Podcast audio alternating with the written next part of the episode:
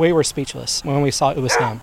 Danny and Diana Prince were heartbroken when their nine year old golden lab mix Duncan escaped during a thunderstorm last March from their Woodstock home. After searching for days, they were contacted by Laura Shaw from Angels Among Us Rescue, who, besides putting up signs and trail cams, took to missing pet pages on social media. Last week, she spotted a post that looked like Duncan. And I kept zooming in and I saw the collar and it was red on the side. And I tagged Danny and Diane and I said, I think that it's worth a shot to go up there because I think it looks like Duncan. When we saw the post, we honestly didn't think it was Duncan because we'd heard of probably 15 dogs that were claimed to be Duncan and it ended up being coyotes or different dogs that weren't him. And we figured we would go up there and try one more time and see if it was him. With McDonald's hamburgers in hand, they went to the home of the poster some eight miles away in Canton. We all of a sudden saw a tan colored animal and we kept calling for his name, calling for his name, and he came up and ate the hamburgers and then came to us. He started wagging his tail. He was happy that, that we were calling for him. Duncan had lost nearly half of his body weight, going from 75 pounds down to 40. But otherwise, he was healthy and now happy to be home with his family, including four year old Jackson. Duncan, sit,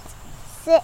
Danny is perplexed about the path Duncan took that led him eight miles away. We're not for sure if he followed the highway through the woods and how he got there. Just the place where he was at was not where we were expecting. Laura says that distance isn't unusual. Eight miles seems far, but I've had dogs go 35 miles. Diana says it's a lesson in using the resources you have and never giving up. Sometimes it's easier emotionally just to write it off and be done, but they can still be out there and just keep trying and keep looking for them. In Woodstock, Sandra Parrish, 95.5 WSB.